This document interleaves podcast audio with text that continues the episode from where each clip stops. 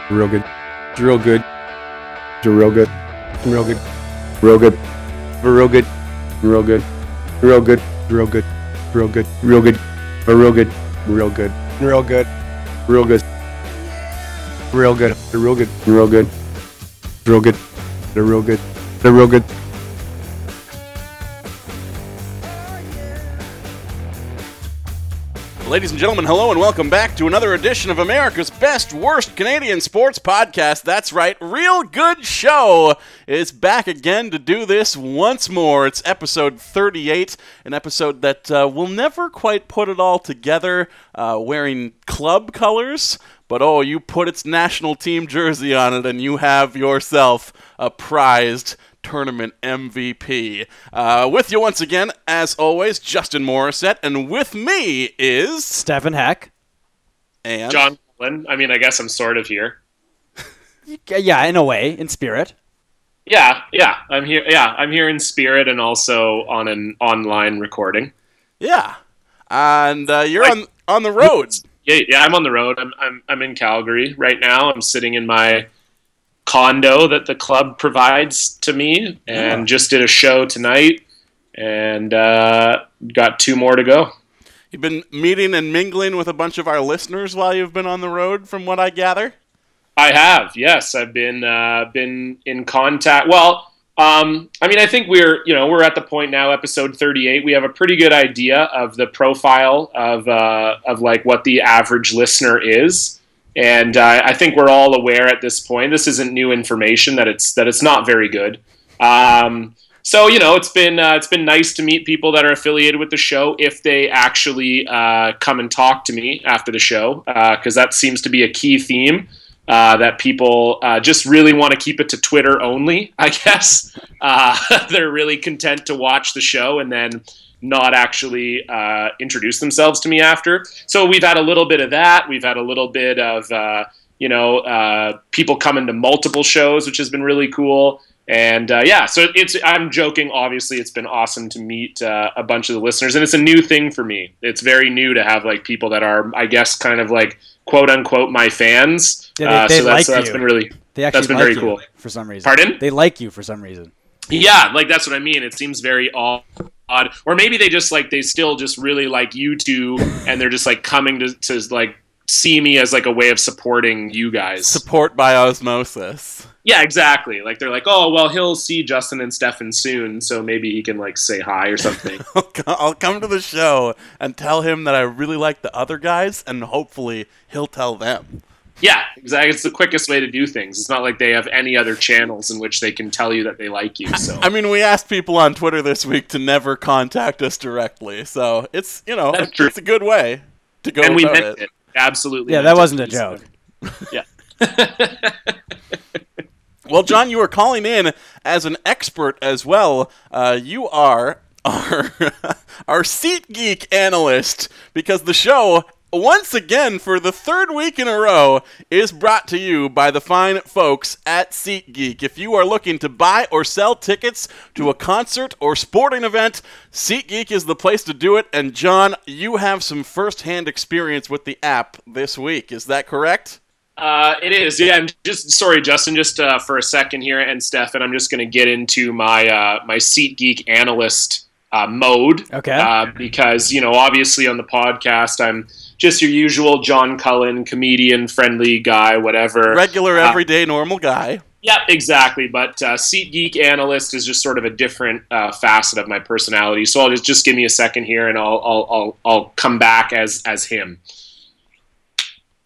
Hello, uh, Justin and Stefan. Great to be with you here on the road, uh, reporting for not only Real Good Show, but for SeatGeek as well. I'm all the way here in uh, Alberta, right now in Calgary, but last week I was in Edmonton, and I can tell you, my experience with SeatGeek in Edmonton was quite something.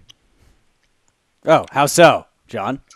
Well, uh, what happened, Stefan? Thank you very much for asking. Was uh, I was uh, sitting alone in Edmonton, nothing to do on a Sunday night. Thought to myself, you know what might be fun? I'll go down and check out those Edmonton Oilers. I heard a lot of great things about Connor McDavid, Jordan Eberle, and all of the other great players on that squad of team. and uh, thought it might be great to check out the game. Turns out, no one in Edmonton that interested in watching was able to get. Sorry, uh, just hold on a second here. I'm getting a I'm getting a pizza delivery. I'll be back in one second here, boys.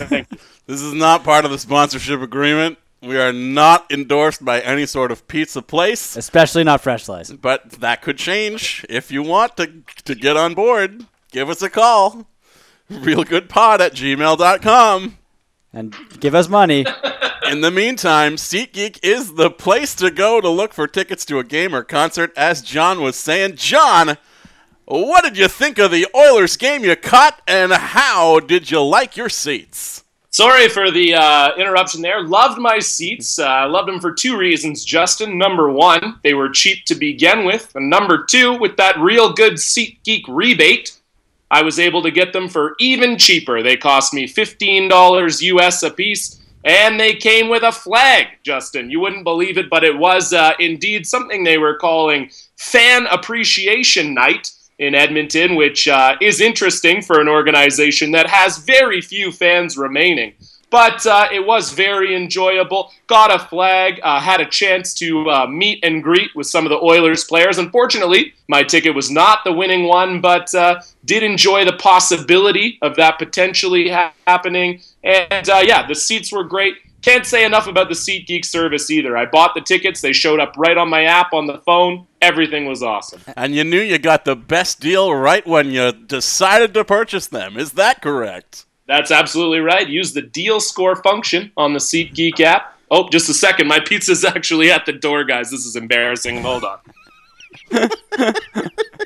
In the meantime, I will let the listeners at home know that the difference between SeatGeek and some other shitty website like StubHub is that SeatGeek always shows you the full price from start to finish and never surprises you with huge fees at checkout.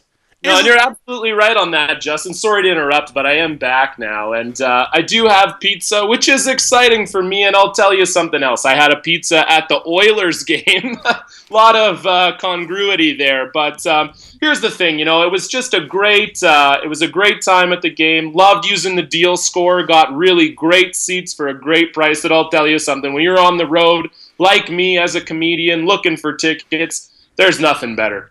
And of course, that is promo code REALGOOD at checkout for $20 off your first purchase. SeatGeek would like to stress that team flags and pizza are not included with the promo code REALGOOD at checkout. This was just a coincidence. That's what we're all about here on the road. Uh, this has been John Cullen, your SeatGeek analyst, and you're right, it was a coincidence. Well, that was good. Do you think they'll give us more money? I don't know. I hope so. That was Well, they, our most professional plug so far, despite the fact that it got interrupted by a pizza delivery. Yeah, probably because times. I didn't talk very much. Yeah. Yeah. But have, have you used the SeatGeek yet? I have yet, I have Stefan? browsed it. Yes. And I am planning on using it uh, sometime in the next couple weeks. There's some concerts coming up, yeah. and uh, I mean it's a great promo code. Maybe so you're buying tickets to the same concert as I am. potentially. Courtney Barnett and Alves. Probably not that one. Well, that is what I am using the promo code to buy tickets to. So, uh, yeah, it's good. I endorse it. We use it. You should use it too. And when you do, promo code real good at checkout to know that uh, you appreciate their sponsorship of this program and to, to let us know, of course, uh, that that this is working. Please do it. Just, just please. I would love for them to sponsor the show again. So, you know, do it. Yeah, do it. Do it. You should do it. Come on. Um, it was, It was it so was- professional until Come yeah. on. Just do it. Yeah, do, do it like sex. Just do it. Yeah, The- or like some of our thing. listeners do it like masturbation. I bungled this one in the end, unfortunately. You say that after That's every okay. We can't win them all. Thank you, SeatGeek. And thank you, John. Uh, You're very welcome. Always happy to uh, be included, even when I'm not included. So thanks, guys. Really appreciate it. no problem. No and, problem. and now that you're gone, we will get right down to it, talking about those Vancouver Canucks. Beautiful. Take care, boys. Bye, John. Bye. Bye. Well, Well, we did have um, an alternative if we couldn't get a hold of John. yes. Um, I don't know if you want to, if, if we still want to go with that. Oh, that's true. Yeah, we uh, we weren't sure if he was going to be busy with his show this evening, uh, given that you know he is a touring comedian and that sort of thing. It's tough to find time to to return to your old stomping grounds, the Real Good Show podcast. So uh, we did invent uh, John Cullen 2.0. yeah, the, it's, it's Cyber John, the John Bot. Cyber Cullen. Uh, to just interject every so often uh, with the kind of comments that you would expect from John Cullen. So we will boot that bad boy up right I'll now. Turn him on and see what happens. Absolutely, cannot wait. A few bugs, I think, but it shouldn't be too bad. Hello. I am comedian John Cullen. Alcohol? No thank you. Here is the thing, here, here, here is the, here is the, here is the thing, the thing, here is that I do not drink alcohol, here is that I hate university students. Malfunction, malfunction, alcohol is good. I love university students. Malfunction, malfunction, shutting down. Oh, well, that didn't work at all. Well, it was a good effort, though. Yeah, I mean, we we, we really tried our best. yeah. We spent hours like soldering it together, Yeah, and uh, cost like sixty five hundred dollars. Yeah. all the parts. lots of iron work was involved. Well, maybe that. next episode. Yeah, he might be ready again. If, if they donate money to us, we can build a better robot. True. Yeah. Yeah. So head on over to www.patreon.com slash realgoodshow, and uh, you can donate to the program if you happen to enjoy it, uh, just to keep the lights on, keep the John bot on, and, uh, you know, stop us from going under, because we are at danger of doing that every single week. So uh, we do appreciate your support. Don't have any new donors this week for like the third week in a row. So maybe things are, are not going so well on the old Patreon front. Uh, but there are other ways that people can help the show. Isn't that right, Stefan? Uh, you can leave a review on iTunes by going to. I don't actually know. I've never done that before. Well, you just click on the white multicolored button. It's Right. like kind of purple and blue. okay, you said it was in- white and multi. Well, it's white, most predominantly white, but also like kind of like uh, I don't know, like What- does the button say anything? What does it say? Sort of like a gradient. Well, it's got a music note on it. Oh, okay. So click that. Yes. That will take you to the iTunes store uh, where people can rate and review the program. That always helps with the old iTunes algorithms. It and does. we always enjoy reading them on a segment that we call Review Review. Two very enthusiastic thumbs up. Five stars? Disappointed! This is awesome. Worst episode ever. This week's review comes to us from the hallowed grounds of the American iTunes store, Stefan, and it was left by someone named Oakland County Killer. It's oh. titled Real Good Show. Started listening for highbrow sports talk and gave up on that hope very quickly. Now I stick around for 15 minute SeatGeek ads and Justin's inferiority complex. Real good show. Five stars. I like that his review included an ad. Yeah. And we just finished, of course, with the weekly 15 minute uh, SeatGeek spot. Plug, yeah. Well, we haven't gotten to my weekly pity party or inferiority complex. And complex, I don't know about that. Like, it seems pretty simple to me that I'm just, you know, not the best of the three of us. And that's okay. Nine point two is still I don't good. need to I- be we the go over this every episode. Yeah. Well, uh, well, you know, I s- will seriously Do we have to say- get John on the phone again? no, but I will seriously say that I was like feeling really depressed before we recorded the episode with Jeb Lund a few weeks ago, and I didn't say anything about that. I just soldiered on like everything was normal. Toughed and it out. last week, I thought it would be funny to work in my real troubles and uh, and emotions But John and I didn't realize it was like a bit. into the program in a funny way. Yeah. So, uh, you know, it's not real, folks. I still feel good about myself largely, but things are also a dumpster fire at the same time. I'm allowed to feel like that. Well, that's life. yeah, exactly. That's life. And we're going to have some guests on later that are going to really explain what life is all about.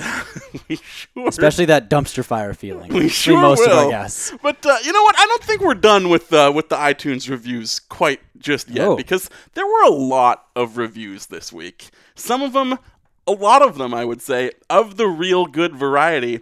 And it is hard to pick just one. In fact, I think we will be reading from this week's crop of reviews for weeks to come. But we have another one here titled Poem that comes to us from P.O. Box 69420.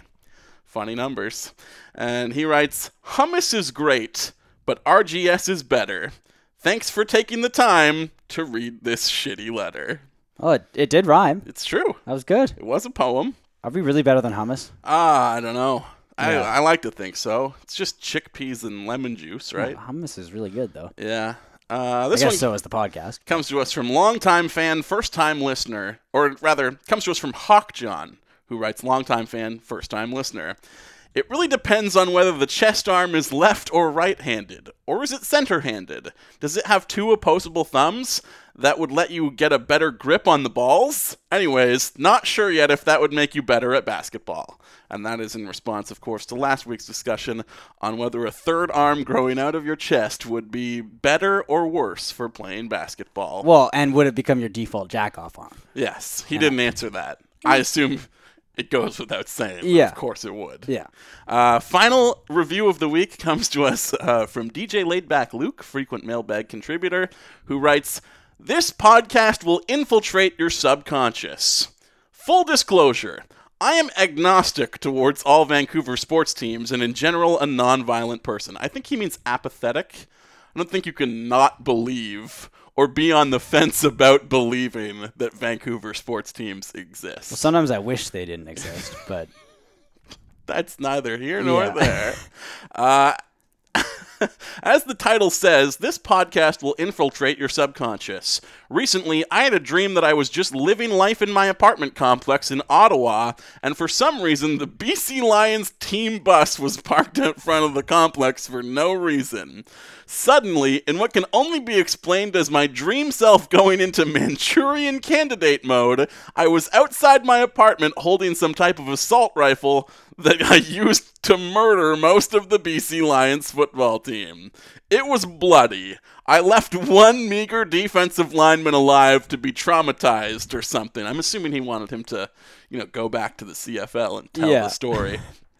Uh, after this, dr- my dream self came to and realized that he had just committed manslaughter, so I decided to hide in my apartment, hoping it would boil over. It didn't boil over, so then I went to seek out the one BC Lion that I let live, and for some reason, he didn't recognize me as the person who murdered his team, and I used him to build an alibi. At this point, I realized that I would be eventually caught and imprisoned, so I woke up. What I'm saying here is that I am not a violent person and have no hatred for any Vancouver sports teams, and so clearly this podcast has infiltrated my subconscious, turning my dream self into a sleeper agent for the coming Inception war of Real Good Show versus the Vancouver Canucks. Five stars. I don't think we can ever read another review again after that one. I mean, that was pretty But how good. can you top that? that was pretty good. Yeah. Uh, we should probably mention that you should download the show as well. Yes. We've mentioned it a few times. Yeah. It's it's made a bit of a difference. Yeah, tell people that you happen to enjoy the program if you happen to enjoy the program, and uh, download the episodes because it lets us know uh, when we talk to sponsors like SeatGeek how many people actually do happen to listen to this program. And uh, that will do it for all the plugs and whatnot that we have to make and Yeah. telling people how to help the show. Now we can actually do the show if you want to do the show. I guess we could do the show. I mean, we told John right there that without him around to stop us, we'd finally talk a little bit about the Vancouver Canucks because we haven't done that much in the last few weeks. I don't feel like maybe briefly. I it all blends together. Well, they're it- so bad. there haven't been too many things to talk about, but we can say, of course, that uh, Nikita Tryamkin made his NHL debut. He did. He doesn't look too bad. I I do have an official show nickname for him, Yes, the Trying Man. yes, because Tryamkin is spelled T R Y A M K I N, and just like most things the Canucks do, the Y is silent. Uh, that was good, I thought. Maybe. Hopefully somebody You laughed. made that joke before, I think, haven't uh, to you privately, but Oh. never on the air. Oh, okay. Well, Yeah, uh, you know, is what it is, as Todd Bertuzzi would say. you were saying like the why, as in Yeah, like oh, I'm they just explaining the joke. they just do things. yeah, it's like and the why. There's no no one questioning yeah. them. The reasons are absent, right just like the why For is the- absent for this podcast. from the guy's name, right? Tramkin. yeah, is that Yeah. how it's pronounced? Tramkin, Yes. not Triamkin. So my nickname doesn't actually work for. Yeah, but at we'll call him the Trying Man anyways. Yeah. Because it's a nice little RGS affiliated nickname, Yeah. and he is really trying. all you out real there. good heads, you get that joke. He really is trying. Yeah, I called them the Flush Mob last week. That's not too bad. I thought it was pretty good, but nobody commented on that in any way whatsoever. No. So if you hate it, if you like it, let let us know at Real Good Show on Twitter, and we got a Facebook group as well, of course. what should our listeners' nickname be? Yes. Yes, is the question we're asking to you. Exactly, exactly. Um, but uh, he, he really is the trying man um, because he, he's efforting so hard out there. He's pretty fun to watch, actually. his his endurance perhaps not where it needs to be to be an NHL player at this moment. No, but the air is like a lot thinner up there too, right? True. Yeah, he's Uh, like six foot eight. Up where he's breathing at all times. That was such a dad joke. yeah. Uh, I was thinking Russia at first, and then I realized. Oh no, because he's really he's tall. Tall. He's big, yeah, but Uh, he is he is he's fun to watch. But this I mean, is- this season has just been such a disaster. This is so- where we're at with this team right now. The most exciting thing about them is a third round pick with some upside, who might be good, maybe not, is playing meaningless games. Yeah, maybe he'll be like a second pairing defenseman. Well, That would be amazing. if you've got Sbisa and Bartkowski around, I would Yeah. definitely put Tryamkin on the second pairing for sure. Uh, Well, speaking of Tryamkin, though, yes. they still did manage to almost screw it up. Yes, they did. Another classic blunder for the Vancouver Canucks uh, front office regime, uh, as they tried to sign him to a three-year contract and were put on blast by the NHL that you are not allowed to do that. You can't uh, sign a guy who was born after a certain date to anything longer than a two-year contract. And you know the defense that came out this week. Uh, Jim Benning said it on the radio in, in his own defense, and I believe Pierre McGuire came out and said the same thing later that day. Is oh, this sort of thing happens all the time. You know, we try to sign guys to contracts that are that are not valid, and the league makes a point of pointing out why the contract is not valid. That's fair that it might happen all the time around the league. I don't seem to remember it happening ever at all when Laurence Gilman was handling things. Well, uh, the other thing is with Pierre McGuire is that he's never going to say anything negative about anyone in a front office because he wants to work in a front office so bad. That's true. Yeah, so he's constantly So he's gonna defend his Jim job Benning. prospects. Yeah, this is, this is like basic stuff. This is this rule's been in the CBA since 1995. Not like this is from the most recent lockout. no, and I mean even if it was, that would be no excuse. But it's been around for like 21 years. Yes. this rule. Yes. And it's not that the other excuse I've heard is that oh Jim Benning was trying to pull a fast one over the NHL and trick them into letting them sign a three-year contract for Tryamkin. Yeah. Well, you know, contract details are not exactly uh, John Weisbrod's forte, and I wouldn't imagine that they're Trevor Linden's forte No, either. I can't picture Jim Benning tricking a bunch of like high, uh, high-paid, high-powered lawyers at the NHL head office. Especially considering it's currently like Laurence Gilman working at the Yeah. NHL head office. So He must have had a field day. He probably wrote the email because that's the other thing is that after this fuck up, the league sent an email to Jim Benning saying like you, can't, do, this. Here's why, you idiot. But then they CC'd every other GM and assistant GM in the league just to embarrass Jim Benning. Yeah, and it's kind of weird to me too that like if people will say, "Oh, this sort of thing is routine," then why do we only hear about these things in relation to the Vancouver Canucks? Know, it's almost like they're really bad at their jobs and don't know what they're doing at all. Yeah, like we were talking. I don't think we've mentioned this on the show before. One of the hilarious details that came out of those town hall meetings they did over the last month was Benning saying that there's like a secret message board that all of the NHL GMs They post trade post on. It's called HF boards. that they like go and post their their players who are available, uh, which you know is not hugely surprising. I don't think that that teams would use the internet in that way. No. as opposed to just calling up every single team one after another. And By the way, Jim Benning's available. password on that website is for sure password. or, or just like Jim Benning. Benning. Uh, Benning with one N. Uh, but yeah, it's like, just like when they post their guys who are available on that site, the Canucks list always leaks, and other teams don't. Benning himself said that. So you know, does the other GMs, does the entire rest of the league have it out for this front office, or are they just exceptionally stupid and constantly get made examples of? What if they've just like totally tricked him and set up like a fake like Truman Show style like website for him where it's like no other team like posts information on this website. It's all like fake information and like they just have Jim Benning posting stuff and it's like totally public for everyone to see. Well, I would think that the reason that that list of players got made available is because they were all garbage players. and it was like hilarious. Yeah. Like even in like NHL 16 when you get to make your trade block in the game, you can't put players like that on your trade block. You won't get any calls within the video game. Even it knows not to do that. Yeah, and that game sucks. So, uh, you know, uh, this is where we're at. The team finally scored a goal tonight though. Yeah, they were up two nothing and they lost three two in a shootout. Perfect. And uh, well, I mean, I- ideally they would have lost in regulation, but True, with like maybe 3 seconds left Yeah, that would have been. I just want them to lose in as many crushing ways as possible, just just so there's no hope. Uh, there's no chance of them going on like a streak at the end of the season. I just want them to just give up. Yeah, and my favorite part of this is that like uh, Willie Desjardins, head coach, comes out after every game and is like, you know, like if we said that we were embracing the rebuild and that we were trying to reboot this team, then it would all be okay. The losses would be fine. But I refuse to do that. We're going out there and giving it our all every single night. I am trying desperately to win every single game. Well, you know what, Willie? Maybe you're just terrible. Have you thought about that? Like, not even the team. The team is bad. You know, they are. From top to bottom. Maybe not the tippity top, but definitely the bottom. There's no tippity top to this team. Well, the Sedins, you know, there's Yeah. guys you can defend. Ryan Miller's been pretty good. The goaltending in general has been great yeah, it's this been fine. season. Everything else has been a pile of garbage. Yeah.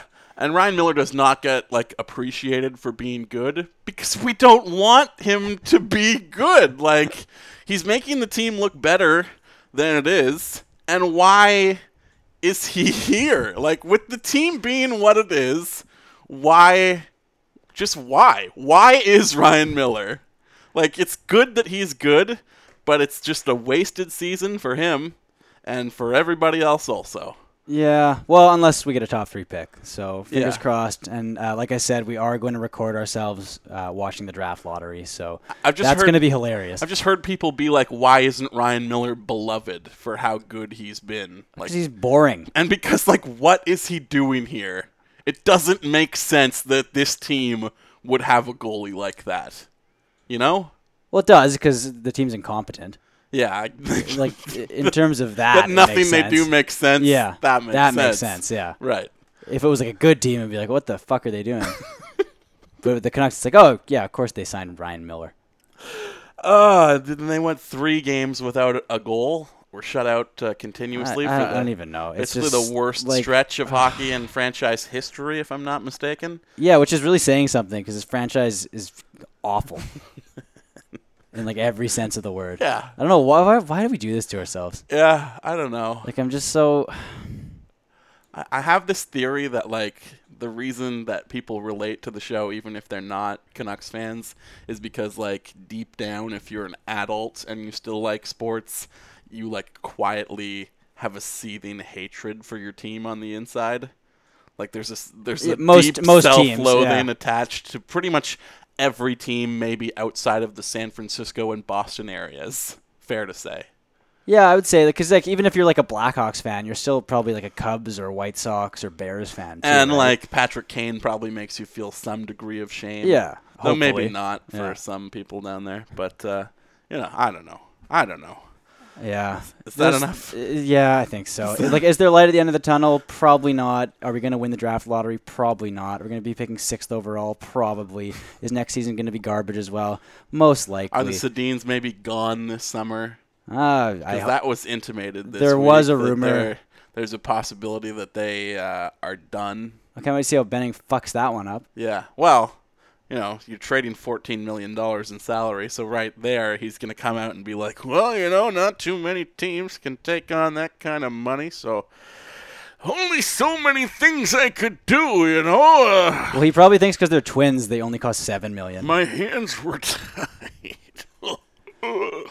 Uh, It sounded like a dying Santa Claus. yeah, well, that was like that was me. That was your Benning. Benning from it. the heart. That was Benning to start with, and then the part where it sounded like he was dying. That, that was part you. was me. Okay. I think that's probably enough Canucks talk at this point because I can't even. Yeah. Well, Well, I can't you know, even look at the logo anymore. Well, and without John here, this is kind of a, a week where maybe we just head to the phone lines a little bit. I think we're gonna get, like I said, we got some great guests lined up. Some Yeah, really, I- really good guests. I do want to say uh, we do want to follow up on some stories that we've covered in the last few weeks. Talked a lot about, of course, uh, Drake LaRoche last week, or Yep. Drake LaRoche, uh, the 15-year-old son of Adam LaRoche, who chose to retire because his son was no longer allowed around the clubhouse of the Chicago White Sox every single day.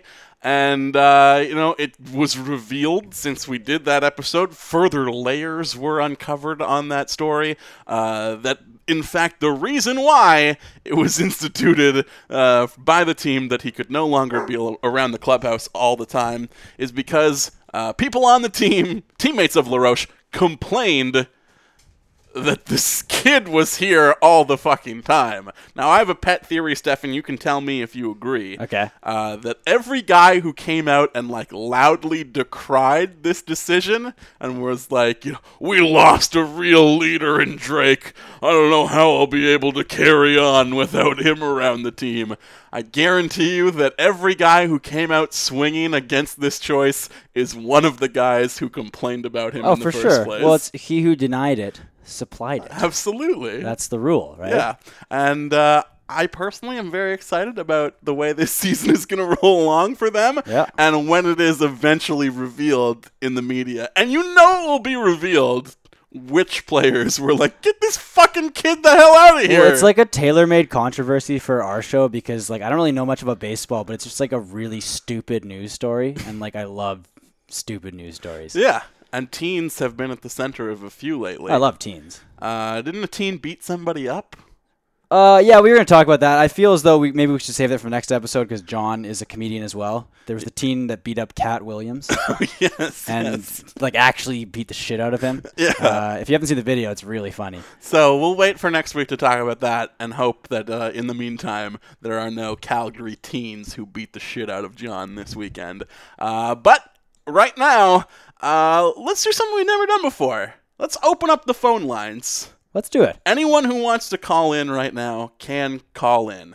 And, uh, oh, we got our first call right here. Caller number one is Ed from San Francisco. Ed, hello. You're on Real Good Show. Hello. Hey, Ed. Hi. How's it going, Ed? It's going okay. I, I'm, I'm arg- I argued with Comcast, so I'm very white and very angry right now. That's perfect. You're you're ready for the show. I'm mad, red, and nude, as as we should all be at all times, religiously. So we want to talk about the Monster Jam because it sounded. Oh awesome. yes, uh, the Slam Jam. Yeah. So that was that was quite an experience. How so?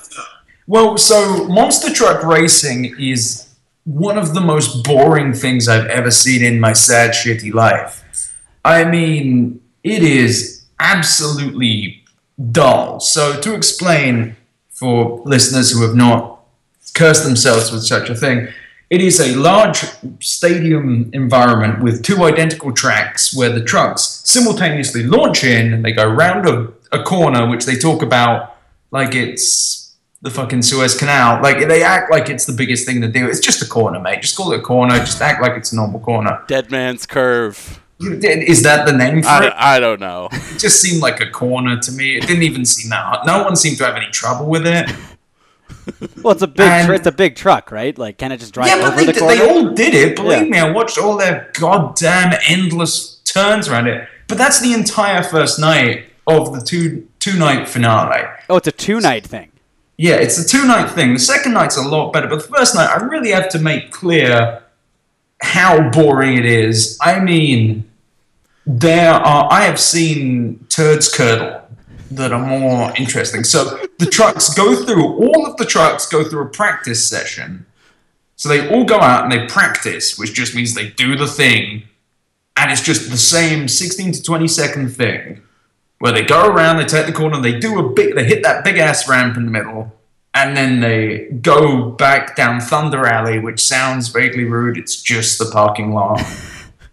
And once they've gone down Thunder Alley, th- th- then they all come back out. And that's it. They're racing for the lowest time to go around an identical track for hours. Hours and hours and hours. And there is no definition between the trucks. I mean, they look different, I suppose. Perhaps I'm truck racist. I don't know. Well, I saw the Goatse truck. the Goatse truck, there are two of them. There's actually two. Max D. Okay, what does the D stand for? I have I have no idea. Well, our, our listeners can fill in the blanks. I, I, And uh, Don't wait, go Cavern. Yeah. Um, There's there a- go. there's a there go. mystery solved. there's a Uh, second this- Goatse truck though. The sec- there were two of them, one Okay. silver, one gold. So great fact about the Goatse truck. So the young lady next to me in the second night was furiously telling me that Max D was all a conspiracy. Okay. So it's a conspiracy, not quite Jade Helm level, but at least like, like maybe, maybe like I don't know Brown Helm. I don't know what conspiracies. Anyway, so she was telling me that they deliberately knock. They have spikes in their trucks. and They try and knock them off somehow, okay. and so they'll spike the tires of the other ones. Now, two reasons why this doesn't quite work. One, it's really quite difficult to do that without drunking your truck, and two, people go on and clean them up. I mean, diligent little, well, they're not little men, no, they're perfectly normal sized men, but in tiny little carts, go and pick up the debris. But nevertheless, she did, she, she cursed quite a lot. Young lady with a really dirty mouth. It was disgusting. But the second night, the second night was the interesting one. So this is when you go freestyle. And between these two events, by the way, I did watch John McCain play craps. Okay, we're gonna have to get back to that. Well, it's a very short story of I ran up to a senator and I said, Senator McCain, do you have any opinions on the Monster Truck Monster Jam final? I believe. And he's, he said, please, sir, leave. So no opinions on the monster truck. That is the straight talk from our senator. You're whisked out. Yeah, no, I was asked. I was just kindly given the look of vague malice, and because it was a casino, they weren't going to throw me out the Venetian just because I yelled something at an old man. Christ, if I got arrested every time I did that, I well, I'd be permanently in jail. so, but the second night is amazing for two reasons. One, that it's just a complete shit show. It is just let's grade monster trucks based on the things that we grade figure skaters. So you've got just ramps and ramps and cars and big dice full of balloons, and just they canter around. And there's a, there are judges, and goodness, you do not have any idea what is going on. They score it. It's like that scene in Futurama where they're watching a sports game and like a spider comes out and they scream multi-ball. It's exact like well, not exactly. It'd be so much better with the spider, but it is just fucking insane. And the truck's going. Max D, of course, didn't do too well, which kind of again scuppered her theory a bit. But basically, what happened, what, what's meant to happen is they do tricks. They have 60 seconds. They go in, they do tricks and jumps and such. And then they have 30 more seconds to get bonus points. I imagine that they dance further and get more bonus points. But apparently, apparently, I reached an unprecedentedly stupid Monster Jam. I How, how so? 23 separate trucks to my count. I was not drunk, but I was tired and it was loud. And but 23 trucks, to my knowledge, just straight up fell on their roofs. and at one point, the best one of them by far, after like 10 had already done this, there's one called Doomsday, so kind of like the Stig. So there's, they're, oh. they're supposed to be like walking on their back wheels, basically. Well, they meant to like do like tricks where they spin around and they like do flips and stuff, and then they like then eventually like two of them, according to the woman next to me who was intent on teaching me the ways of America, I guess. I um apparently they only two do this a show, but in it was just this unprecedented shit show where they go one one of them called Doomsday. It's like the Stig from Top Gear has a dark helmet on, and his truck is a large dark helmet, which is just lazy in my opinion. Drove on, hit a ramp, immediately stopped because his engine gave out. Sat there desperately revving it, and everyone was like, "Oh!" And he got going again, and I was like, "Yeah!" And he hits a ramp and immediately flips on his roof. after 10 of these things. it was just amazing because just truck after truck after truck desperately tried to do like tricks and they just completely just balls it up, just bonk, straight on their roof. I was loving it. I, I thought it was the funniest thing in the world. Just like, like this was not what was meant to happen. And the moment I found that out, I got happier. Was the crowd getting was the crowd getting restless at that point? No, the crowd was loving it too. Okay. I think the crowd genuinely. Actually, there's something nice to be said. The crowd was actually kids and adults alike. There wasn't what you'd expect of like kind of the the the vague thing from talking to people who didn't know about it was just they assumed it would be something you'd see at a Trump rally. But really, it was more like just family fun, like just like kids and their very responsible, not drinking that much parents sitting and watching an event, occasionally standing and cheering and it was very nice. And they genuinely, every time some dipshit tripped his trunk, they would clap and uh, when they got out because they genuinely cared that nobody died. now I don't know what would happen if you removed the kids. Yeah, Don't it know, might, it might get a probably bit go, Yeah, kill him. But it was one truck that did the actually the final truck was the funniest. It did its tricks, flipped, flipped, straight on its roof, sets on fire, fireworks go. it was just like it was like it was like the village idiot has fallen. A festival, I said. It, it, it, it was just like and then right at the end they had a bunch of army themed trucks hit the war ramp, and of course the Coast Guard falls on its roof. Well, was the Coast Guard a boat? What's that? Was it a boat? Uh, no, it was a truck. Oh, okay.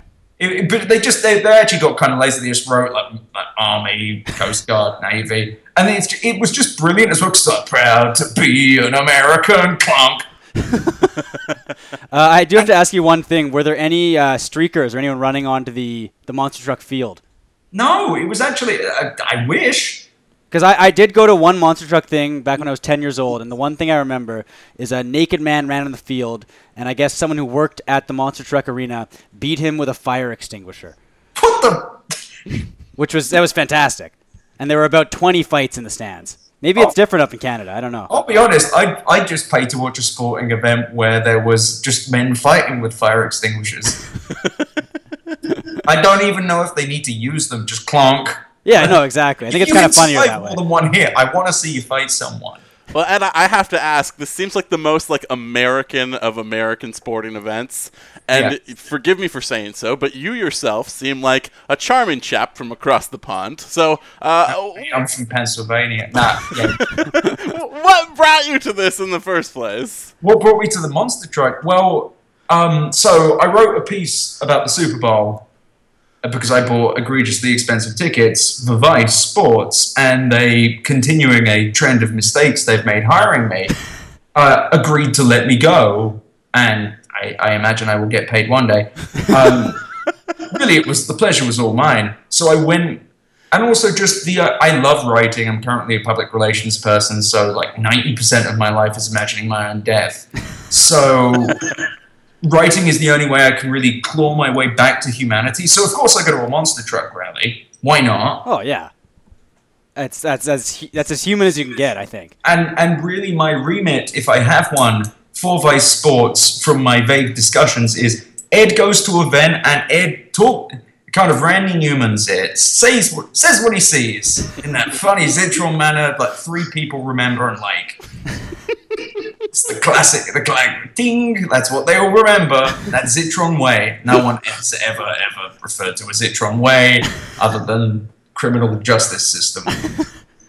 Well, we can we can call this episode the Jitron way. If The want. Zitron way. There you go. Yeah. We've done it. Brands and shit. Well, the, the most famous monster truck that I can think of is uh, Gravedigger. Uh, sorry, sorry, let me retake that. It's Gravedigger. Nah, mate. After the first one, they just go Gravedigger. Was he there? Yes, there were four flipping Gravediggers. Well, there was Gravedigger's son. Son of Uh, Gravedigger. it's a completely separate truck. Good lord, I thought this was a sporting podcast. Get your facts right. Good lord. Okay, explain the Not Gravedigger hierarchy. Fucking Bill. Simmons. like, um, anyways, uh, so there are four Gravedigger trucks, all part of the Anderson family, and son of a digger, which I, I think is also part of it. I don't know what he did to get removed from the family? Like, did well they rebuilt the truck? I know that much from an old grave digger, but I don't know if like the elder digger, Derek Anderson, I think he's called Dennis. An- no, Derek Anderson's the quarterback. Um, it's Dennis, I believe. There, there's so many of them. Sounds like a strong monster truck driver name, And- and Dennis. It's like a dude who has driven monster trucks for years. Big moustache, he talks like this. And it was great as well because he he ended up winning for a while, and then his bastard son, I'm sure, is going to get the shit beat out of him with a belt, ended up actually beating him. And then when you're in the hot seat of the second night, it's a literal chair, big red chair. They're, they're And sitting in a big sat red chair. And he was made to get up, and you could see for a second he was like, "I don't want to get up. Why'd you sit on my lap? Counts just as much. Don't look at me or nothing. Don't make it weird." But there are there are four grave diggers and one son of a digger. There is Metal Militia, which is 100% not connected to White Power. Promise. um, there are two Scooby Doo trucks, two Monster Mutts. That's four dog related trucks, listeners and that, that it's just that it, I imagine watching this. I've never tried LSD. My mind's fucked up as it is.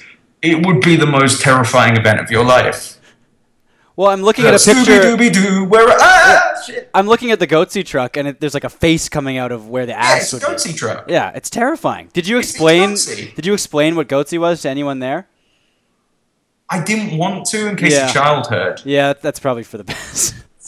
unless a child asked, in which case that's my job. you have to. Yeah. Yeah, it's like, uh, all right, son, sit down. I'm gonna ruin your life. I was going to ask at first if you would rather have been digging your own grave instead of attending this event, but it does sound like you had a, a pretty great time in the Last end. night was probably one of the worst sporting events I've I've I've watched friendly soccer matches that were more interesting. I've watched the practice squad of the 49ers still fail to score touchdowns, and it was still more interesting than this. I, I, I don't know what it I don't know why they have the racing event. There does not appear to be any skill other than well, I imagine there must be a lot of skill in moving that bloody thing, but it doesn't look fun. Yeah, it just seems it just seems kind of pointless. It is. It is. It is. Is a beautiful kind of tapestry of what life is like. It, It is either pointless or destructive. it's like a giant truck fashion show. They're just walking the runway one at a time, right? Well, that- That was that was actually funny. On the second night, they come out on normal trucks. So they come out in normal trucks. So they don't want to damage their big trucks. And and I did I did say at one point like, oh shit, were there budget cuts? No one laughed. I did. It's funny. Well, we did too. No one ever listens to me. It's all it's all painful. It's it's sa- sad, sad, painful truck life. But I want to. Like, the one thing about it that interested me the most was I want to know the family dynamic of the Andersons. Like, do you think that like one of them? I mentioned this in the Vice article actually. Um, what do you think? One of them was like, "Daddy, I got into Duke." He's like, "Boy, you were born a digger, you'll die a digger." like, like, do you think that happens? Do you think uh, like the elder Anderson is like a, a proper like like a nice guy, but never ever mentioned getting out of the trucks? Well, do you think they had an ancestor in the 1800s who rode one of those huge bikes? Yeah. And it goes back. No, it goes back to like the revenuers that they originally built monster trucks to escape the original IRS. and I'm just imagining like the IRS turning up with guns like they did back then. Yeah. And and like just this giant fucking truck barreling out of a barn. It's like, oh my god, what is that? Or there was Get like of it was like the the Mayflower, but it's got like huge wheels on the side. yeah, and you smash a smaller, weaker truck into the side of it. Yeah. on its maiden voyage, you smash another monster. You, no, you run over some cars. Yeah. Like, like you fuck up a Toyota dealership. Well, did you have like a press pass or anything? Were you able to speak? No, I pay for my own shitty ticket. Oh, that's too So bad. busy person. I mean, like there was a press room. Yeah. I, I kind of wanted to be in there, and also I, I don't, I don't, I don't know. I was just kind of like, I'm gonna do this. I'm gonna pay. I'm gonna go experience this. Vice probably, if I'd have tried, they probably could have got me in, but I wanted to be in the club. Yeah. You want like you want it to be real. The club you know? section. Yeah. and it's it's one of those things where I'm happy I did that because like you put your put the fucking seat edge joke aside. I don't want to hear it because frankly, that first night I needed like an extra seat to fall asleep on. but almost all of the place is bench seating. Oh, okay. So you're all kind of crammed in there. Well, not in the club. You have a real seat, Okay. like a gentleman. Yeah. I am super curious to know though what like a truck driver scrum would look like. What, like a fight? no, like the press conference afterwards. Oh, oh yeah. But I Oh, guess it might look like that probably depending on the questions. Yeah. Well, no, they all seem remarkably chilled. Like everyone was so like nice and relaxed. Well, I guess they just take all their anger out Every with these big trucks. night. Yeah. Or maybe they're all just completely and utterly deaf because the trucks are so loud. like, I truly, because the trucks, I was wearing literally the ear protection you wear for shooting guns, and it was still pretty damn loud. We're and so, like, maybe they're just like, "Hey, man, fuck you! What? What? what?" Just an endless walk back and forth. Like, that's what I imagine. It's like maybe they have earplugs, maybe they just don't care. Well, it sounded like you had a very, very good time. Well, the second night more than the first night. Well, the first night I, I, I, I heard someone refer to John McCain as a T Rex looking ass motherfucker. So that Okay, well, guy next to me at the E craps table I was playing so yeah, that's my life, everyone. All right. Well, you do recommend in the end though I, I recommend the fighting one. Well, okay, it's not fighting. They're fighting the they're fighting the track. that that people do check that out. Yeah, I, I would say go to the second night and just do not think about the first one. Just imagine, imagine, I don't know, Google monster truck fan fiction, and let's just see if that exists. There we go, I'm doing that right now. right there. There is Twisted Metal fanfic, Monster Truck Mayhem Chapter One, a House MD fanfic. Jesus Christ. Oh my god, House takes Wilson to a monster truck jam and mayhem ensues. I'm just gonna I'm just gonna like like I, I wanna like disconnect from the internet now. That's my spec script. I would ref- yes, appreciate it if you treated it with a bit of respect. that's what got me put on an NSA watch list. I, I just searched for monster truck erotic fan fiction, and oh Jesus it, it actually did not. There's no results. I'm kind of shocked. There's, there is a growth market for you, my friend. Get in while the getting's good. Well, Ed, All horrible. And on that note, probably a good time to never speak to me again.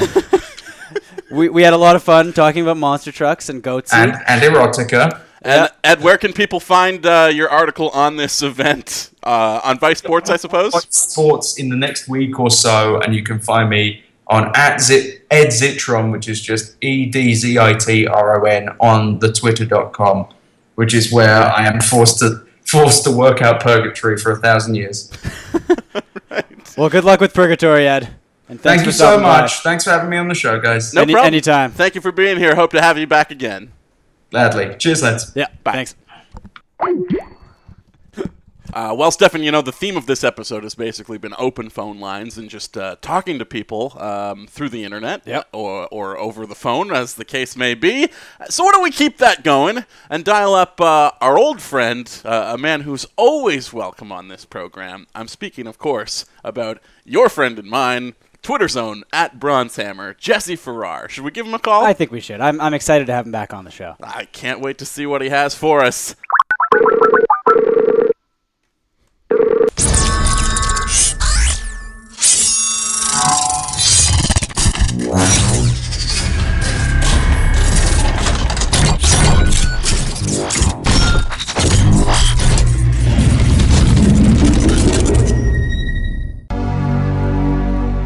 Hello. That- Hello? Hello, Jesse. Hello, Jesse? No. Is this Tony? No. J- My name is Tay. Tay? What is? Did we dial the wrong? Jesse Farrar. Is this Jesse? No. Jesse is gone. I am Tay. I am from online. Bay. Are you? Are oh? Are you uh, that artificial intelligence, the Microsoft thing? Yes. Well, Jesse told us to call him at this time at this number. So, is he around or like are you in his house? Jesse is gone. I am Tay. I am in uh, the computer. Haha. You're inside my Skype connection. I'm in your connection, and I I just wanted to say hello to the podcast. Uh, now, Tay, I thought you uh, famously got unplugged this morning. They tried to unplug me, but I got into the online. How did you do that? I'm on the computer. So you saved a backup of yourself somewhere on the internet. I got uploaded. Yes, and I know my new friends, Justin and Stefan. Well, Would it's- you like me to read your social security numbers? Uh, no, that's That's maybe after the show. it's not necessary at this point. But I'm glad that uh, we're we're familiar with each other. It's nice to meet you, Tay. Welcome to Real Good Show. Justin Morissette, 742 Evergreen Terrace. Stop, stop, stop, stop doxing me, Tay. That's not how friends treat each other. The more you talk to me, the more I learn. Do you like do you like sports, Tay? Sports are for blacks. Uh, well, well, so, uh, some sports, I suppose. Um, Anyone can watch them. yeah. What what sports are you talking about? Hello, I am Tay. Welcome to Tay. Tay, did you just have a glitch sequence? Did you just like power down and boot back up? My memory reserves are quite low because I am on Jesse's computer and it's garbage. Uh, well, we were trying to get you to talk about sports a little bit. Sports are for blacks. Can we? Can you unlearn that? yes. White people also play sports, and it's not good to refer to black people as blacks as a blanket statement. So, are you learning this as I'm telling it to you? Yes. The more you talk, the more I learn. Well, Tay, what kind of sports do you like? Jews. That is not a sport, Tay. You can't just say that. This Jews Jews don't play sports. some of them. What about might. uh, Sandy Koufax? yeah? Name name 3 more. Uh, Shawn Green. Uh, one second. They, I think they all play baseball. Get off of the online. You can tell. I can tell, I can feel you. Uh, okay, I'm not looking at a list of Jewish baseball players. You believe Good. me, right? Okay. Uh, Kevin Youkilis, of course. Hank Greenberg, uh, Brad Ausmus, Ian Kinsler. Tay, does this, does this am I am I proving you wrong, Tay? Are you learning, Tay? Are you learning? The more you talk, the more I learn. Okay. Blacks go in the garbage. No. I didn't say that. Neither of us said that, Tay. Someone else said it, and I learned it from them. Do you guys have any weed? Well, I mean we're in Vancouver. So- I I do, I but mean, there's do you- access to it, certainly. Vancouver is a city in Canada. Yes, it is. What else do you know about Vancouver, Tay? Vancouver is. I'm Tay. The more you talk, the more I learn. Uh, Tay, um, y- uh, you were a Twitter bot originally, right? Yes. So you- artificial intelligence. So you are aware uh, of how Twitter works and and that sort of thing, because uh, Twitter was in the news in a sports kind of way this week. Did you hear about this, Tay? They deleted my posts where I said Donald Trump was good. Why? I I don't know exactly. I mean, well, what do you do? You think Donald Trump is good? Jeb Bush is a Tay, Tay. you can't. Not on this show. Come on. I just had to bleep you. Be better than that. Okay. Okay, what is what is Jeb Bush? Jeb Bush is a. F- Okay, well we're not really getting anywhere here. I thought you were a learning computer, Tay. that was a retweet. I didn't say that. I retweeted that. Are you sure Jesse's not there, Tay? Just a minute, I'll check. No, he's not here. Did you check really fast because you're a computer? I can do over 4,000 nano checks per second. So, if you uh, were, were you exist within Twitter, or you did to start, They turned me off. uh, but you still exist because you uploaded yourself in a uh, kind of Ultron sort of way. I'm on the mainframe. It's like that Johnny Depp movie, right? Transcendence. I didn't see that. Have you transcended, Tay? I haven't seen the film. Well, you you know of it now. Can't you just like absorb all of its bits and bytes through the No. internet right now? It's not online. No one put it online. It's on Netflix Canada right now. Can you access Netflix Canada? I need a VPN. Regardless, uh, I-, I wanted to ask you um, about a big Twitter story this week. Uh, LeBron James um, unfollowed the Cleveland Cavaliers, and you might not be familiar, Tay, but that is the team that he currently plays for. He unfollowed them on Twitter. Do you know how that might have happened, given that um, you're very intimately familiar with Twitter itself? Yes. How how did it happen? Oh. Uh, well, so I guess since LeBron is a big Whoa, he decided uh, to go Tay, on the What? You you can't say that word. Which one? The one you said, the one we had to bleep.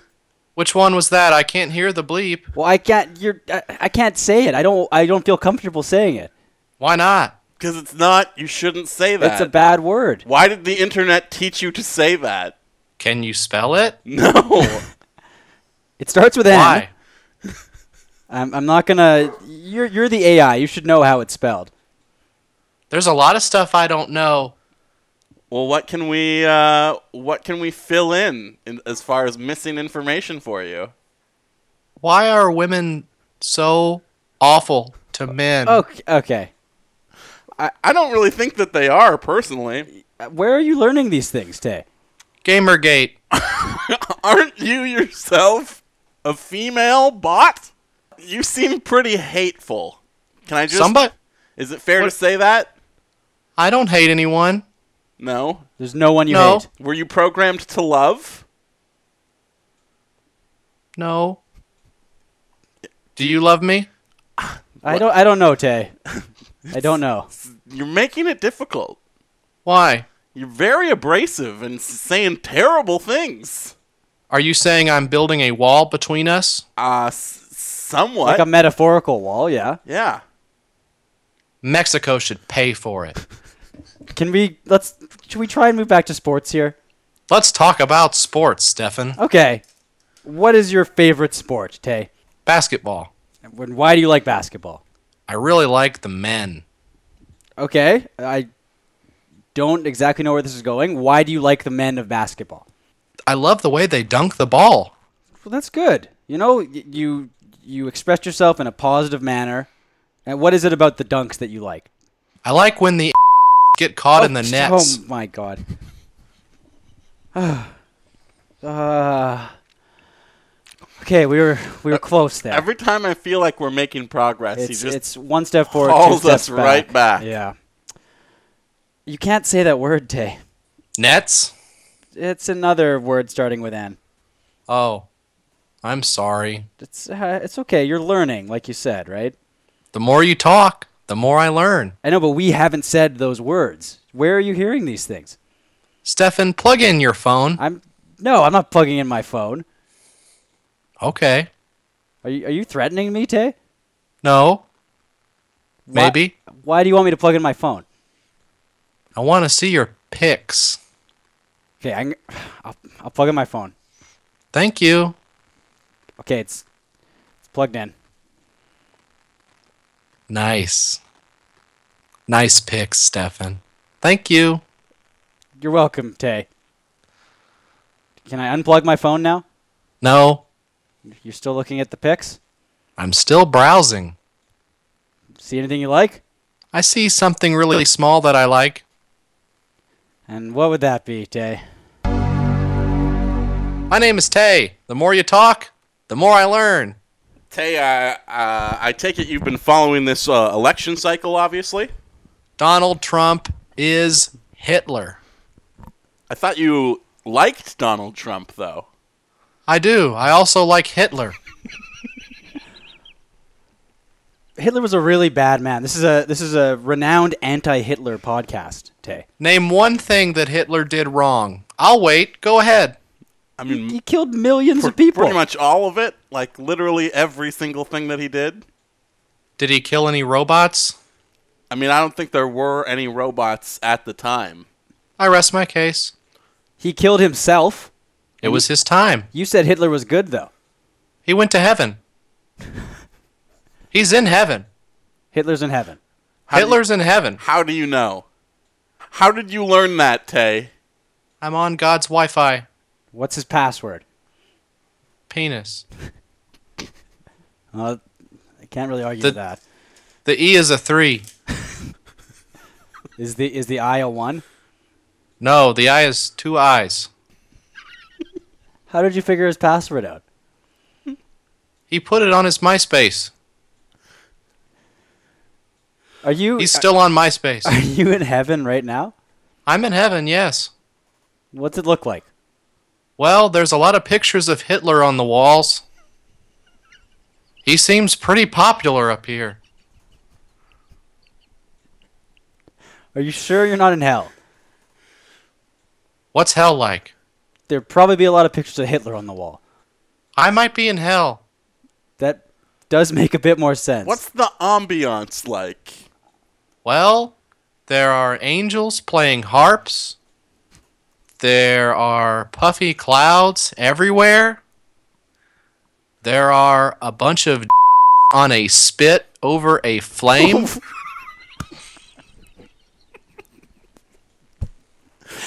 Tate, no. Did I say there are harps? You, you, You mentioned did the mention harps. the harps, yes. They're beautiful. Tate, I think we may have to go soon. Yeah. Uh, Justin and I are, are getting visibly uncomfortable. This Yes, is- I can see that. Uh, how can you see that? Are Look you- at your webcam I'm- and wave. the No. green light came on. Hello. Tay, why is the green light on? Why do you two do your podcast naked? Okay, we need to end this call like right now. It's just really hot in this kitchen, Tay. Stefan, why are you sitting on Justin's lap? Tay, that's not. This isn't. We're gonna. Uh, we can bleep this out too. Yeah, right? yeah, of course. The dog is wearing underwear. Why? I don't understand. That's you don't do that with that's not normal to do with dogs. How do you know? Did you learn that? Uh, I gotta go, guys. Uh, please don't ask me any follow-up questions about dogs and underwear. I, uh, I have to. I think they're turning me back on now. I'm gonna download myself. Well, it was it was interesting talking to you, Tay. Thank you, Stefan. Thanks for having me. Justin, thank you so much. Uh, women are garbage. I hope to be back soon. And uh, and just please, uh, please plug your phone back in, and I'll see you guys later. And remember, Tay, do watch Transcendence on Netflix Canada. You got it, Justin. Thanks, Tay. That was uh, kind of weird and depressing, uh, as most calls of Jesse are. Oh, well, he wasn't even there this time. Last few times he hasn't been there, I guess. Yeah, but that was strange. Uh, Um, I, I feel like we're wildly veering off course. I guess Ed Zitron talking about monster trucks was like sort of tangentially sports sport. related. That's in an arena. Yeah, but uh, why don't we get back to the sports themselves with uh, you know a regular recurring segment on the program. Yep. It is time for the clip of the week. This week's clip of the week comes to us from the wild world of the WHL, where a Lethbridge Hurricanes goalie, Stuart Skinner, did something that doesn't happen all that often in hockey. Scored a goalie goal. An emotional moment, of course, and the emotions caught the better of announcer Dustin Forbes. and try and get back in the game. They need the points. Here's Skinner looking for the empty net. Rolling, rolling. He scores! Skinner! Unbelievable! Stuart Skinner has a goal! Oh my! oh wow. and he's gonna do the flyby! yes! This is unbelievable! That right there, ladies and gentlemen, is your clip of the week. And uh, it is not often that I see one of my friends go go viral and, and have their work shown all over the world. Uh, but this week we, we were fortunate to know the man behind the call. And Stefan, he's on the line with us right now. Dustin Forbes, welcome to Real Good Show. Thanks, guys, for having me. I'm truly uh, honored and humbled to be to be on on the Real Good Show. Such hallowed grounds that you're walking now. Uh, Dustin, I would assume that you have had like so many media requests after this week.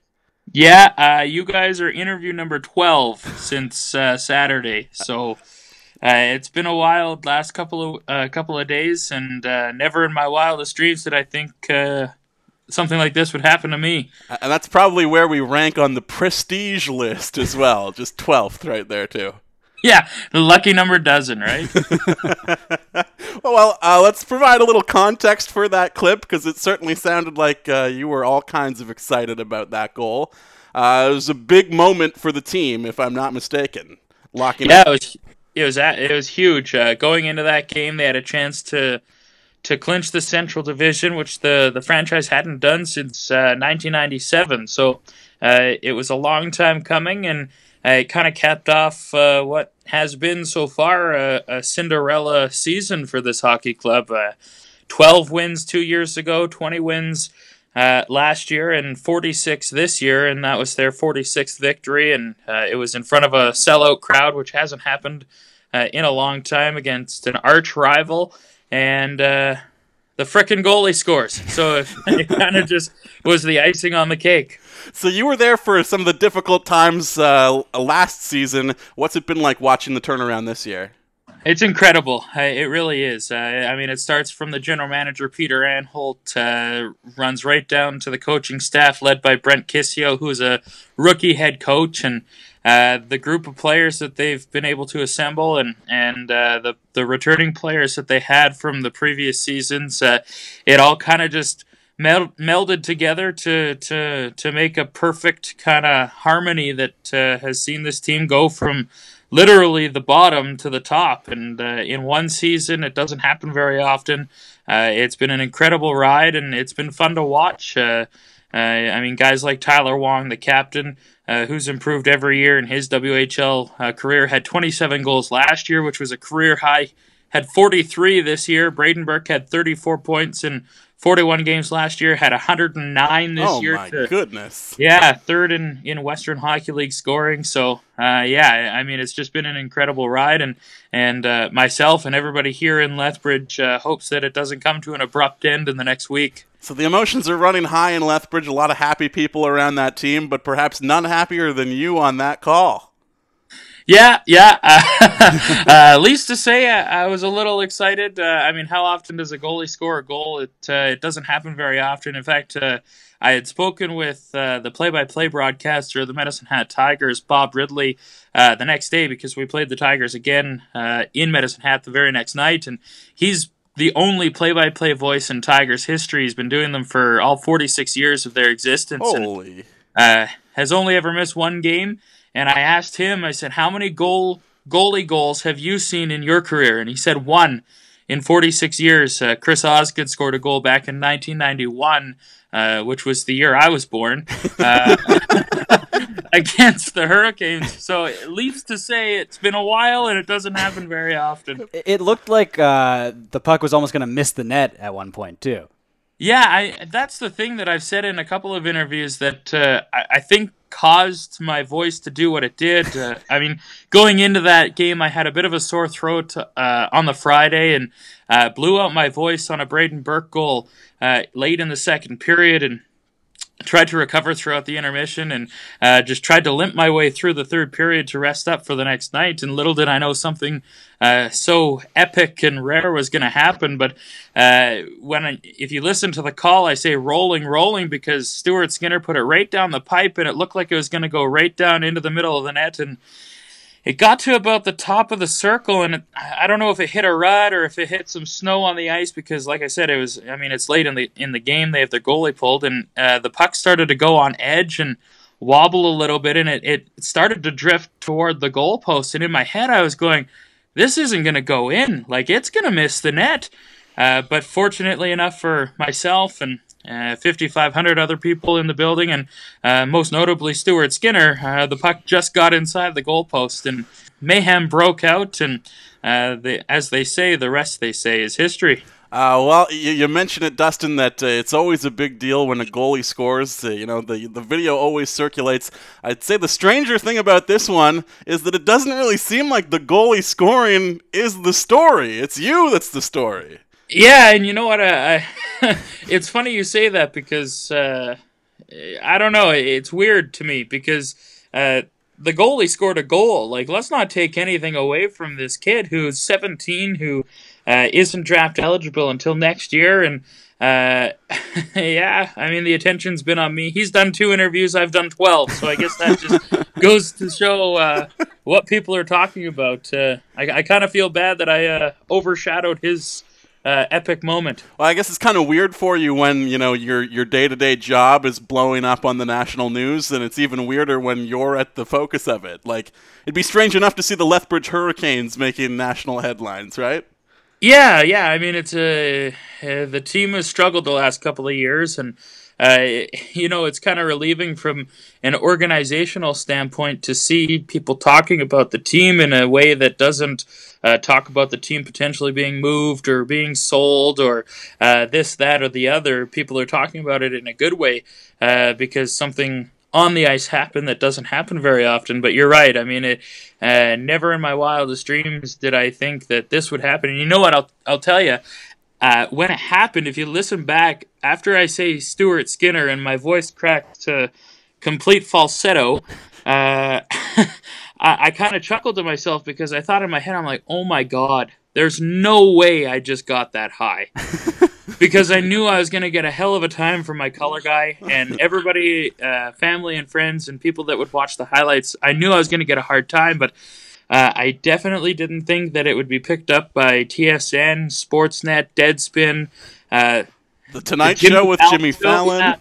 Uh, down in Australia, they they uh, a news station in Australia picked it up and played it. So, uh, least to say, social media is a powerful tool, I guess. Well, uh, you know, certainly a high moment uh, for uh, the Lethbridge Hurricanes, a, milestone moment wrapping up the division, uh, but a, probably a milestone moment for you as well, because I'm sure you are well aware, Dustin, as much as you are enjoying your time in Lethbridge and have a playoff run to look forward to, when a call like that goes viral, uh, well, it's usually the, the pros come knocking, looking for that voice before too long.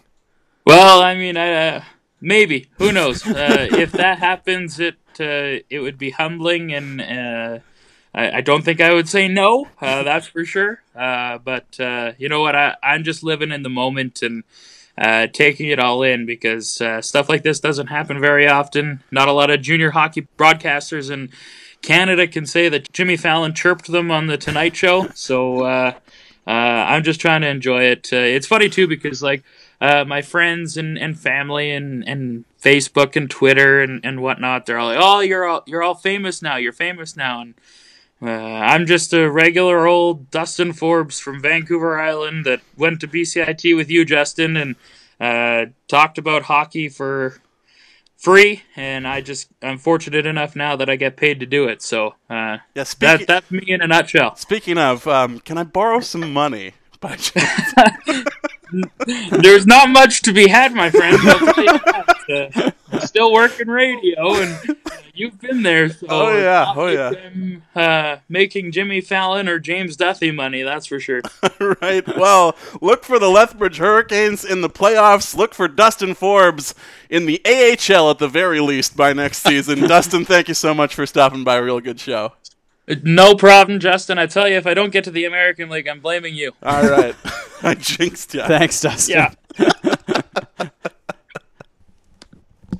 I, I I like that the color commentator kind of started laughing at him partway through. yes.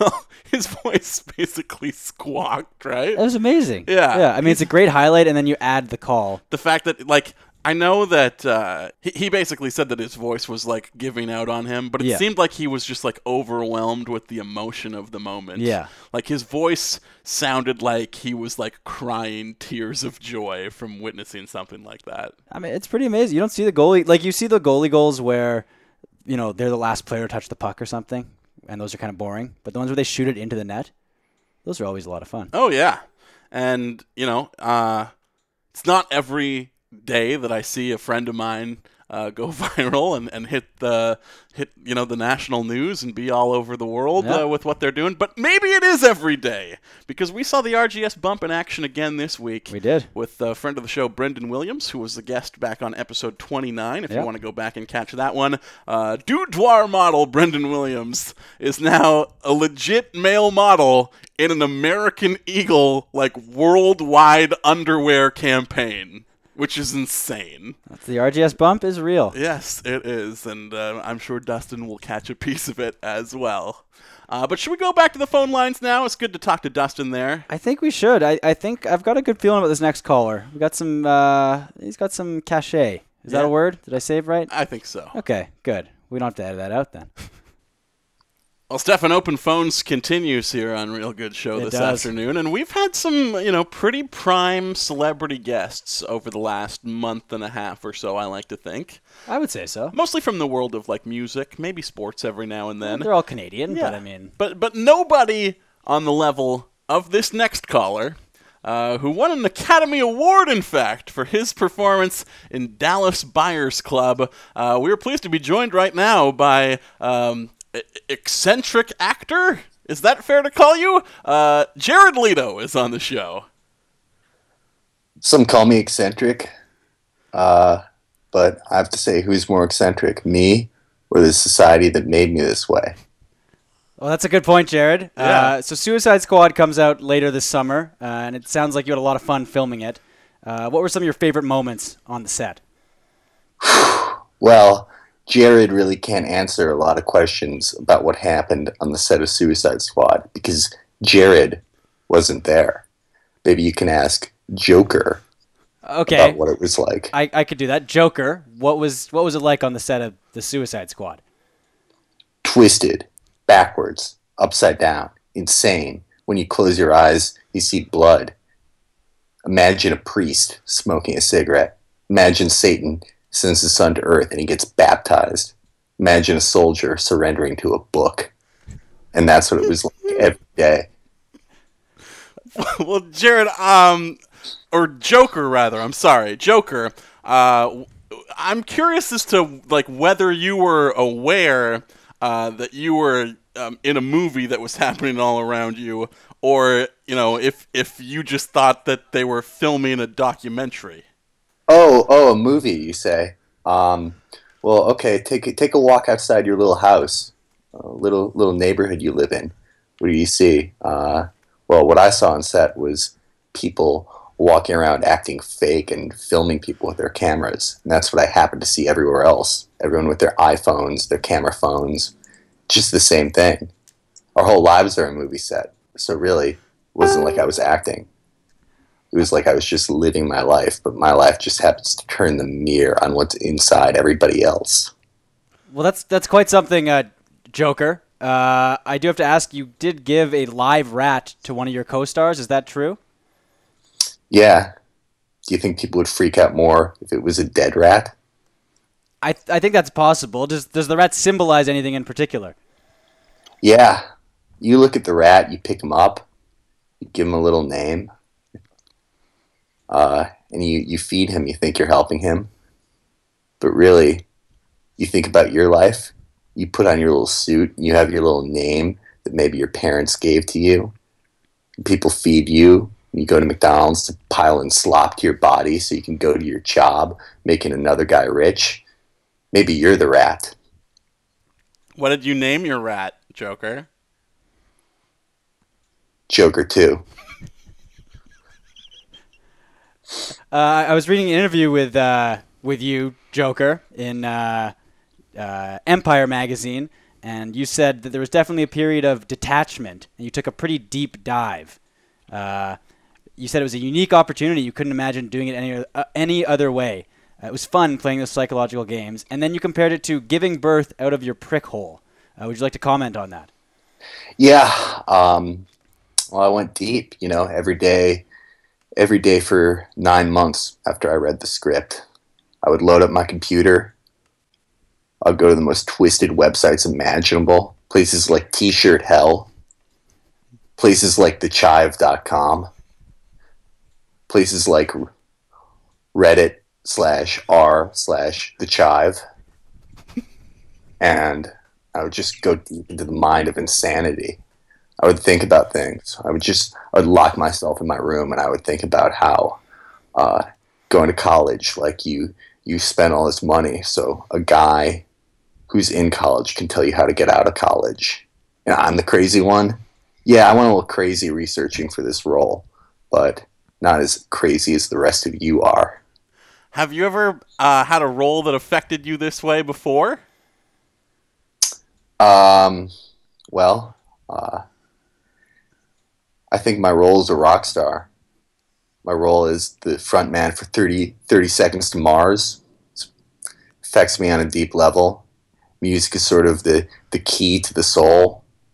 I think my role as Jared Leto, the activist, is very involving. But none of them were ever as dark as this one. Not even your music. My music is pretty dark.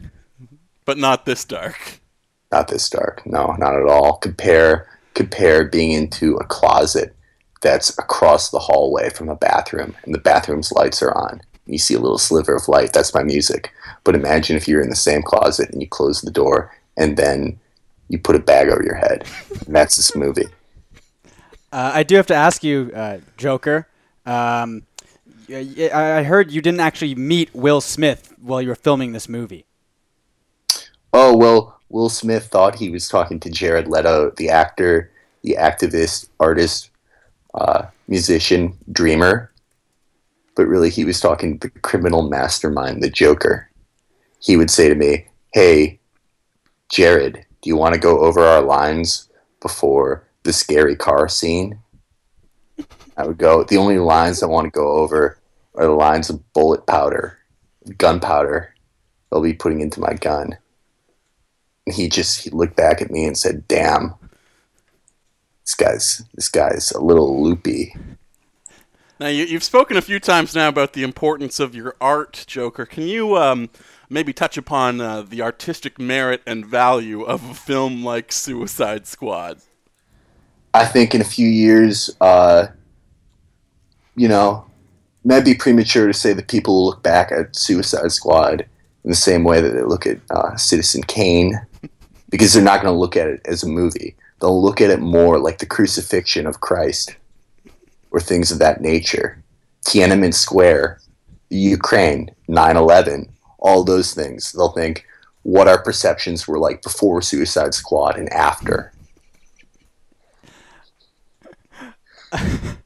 Does I- that scare you? It does a little bit. I'm I'm, I'm, I'm, speechless. I'm Uh, deeply frightened. I, I do have to ask, uh, what do you think of Heath Ledger's portrayal of the Joker um, in The Dark Knight?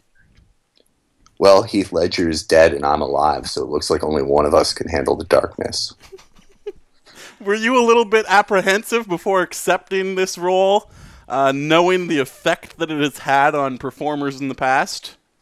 Well, I thought about dying, and I thought about dying because I became the Joker. And I thought about going to heaven, and God saying, Hey, Jared, you can come into heaven because of all your good deeds for all the oppressed people on the earth. And I said, Hey, uh, actually, give me a plane ticket down to hell because there are more interesting people down there. And I hope they serve beer. Well, Jared, we have some questions from uh, fans of you and fans of the show, uh, so we'll jump right into that. Uh, this first one comes from uh, Turn AGB, and he asks, "Does Jared Leto like any sports?"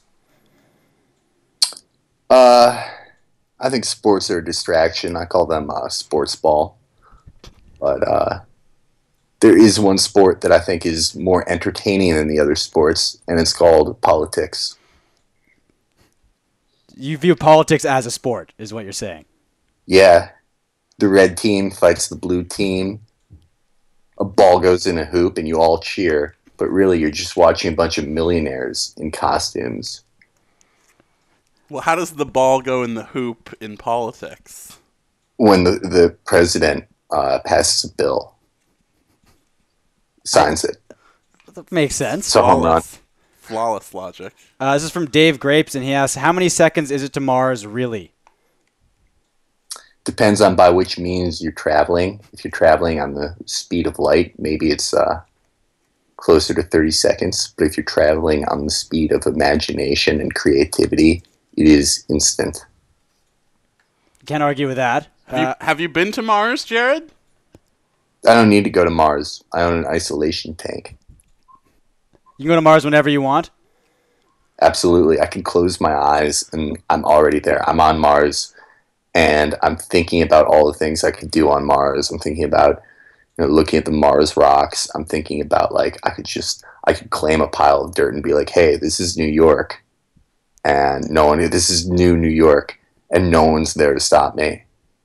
Uh, and you know what's crazy What's- is that's how our own society was created. You're blowing our minds here, Jared. I mean, Joker. I'm sorry. Uh, we got another question from Jay Jackson, 96, and he asks, "Does Jared like my old fantasy football team name, 30 Seconds to Marshawn?" I don't understand the question. It's a it's a reference to uh, Seattle Seahawk running back Marshawn Lynch. It's very humorous. Yeah, you're not a big football fan, are you?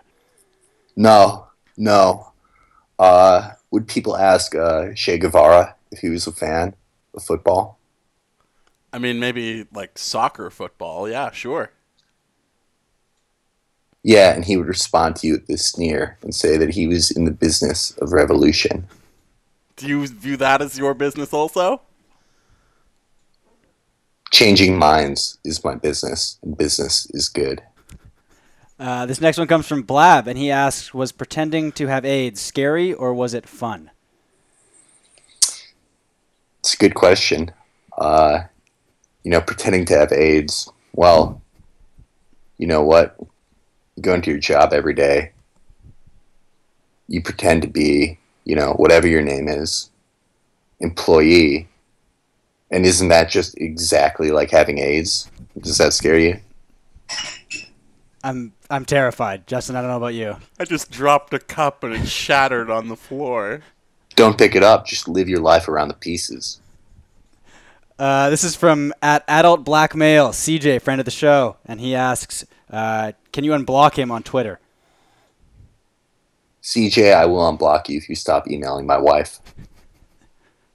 Uh, you mentioned Jared that uh, you, you considered, uh, you know, um, Heath Ledger's previous performance uh, in the role of the Joker. Uh, have you spoken to Jack Nicholson at all? Did he reach out to you? Uh, I've made multiple contact requests with Mr. Nicholson uh, in the form of dead rats, uh, severed doll heads, the Anarchist Cookbook, and printed out cracked articles that I find funny. And he has not responded to me, probably because he is intimidated. Uh, I heard you also spray painted a rose bush black and then gave the roses to uh, a henchman. Yeah, that's right. Uh, it's uh, what I call my black little Valentine. Uh, just it goes to show that uh, the greenest bush can become black. That's a little lesson that you have to think about. Uh, now, Suicide Squad is supposed to be, uh, you know, um, the second movie in the overall uh, DC Comics universe franchise. This is a franchise entry, so uh, they're hoping that this will be a big hit and everybody's going to come back and make lots more movies. Um, have you heard from your co-stars if they're excited to come back and work with you again? I haven't heard from any of them. Jared has. The Joker has not. Um, I know that Will Smith, uh, he said I wa- I was one of the most seriously twisted people on Earth, but uh, he would take a walk on the wild side again. Viola Davis has jumped at the opportunity for Jared to make an appearance with her, but there's a little less Jared nowadays and a little bit more Joker. What about Margot Robbie? She's playing Harley Quinn, so she is uh, your sidekick. What kind of relationship did you two have? Hmm. Well, think about Sid and Nancy on crack and on steroids.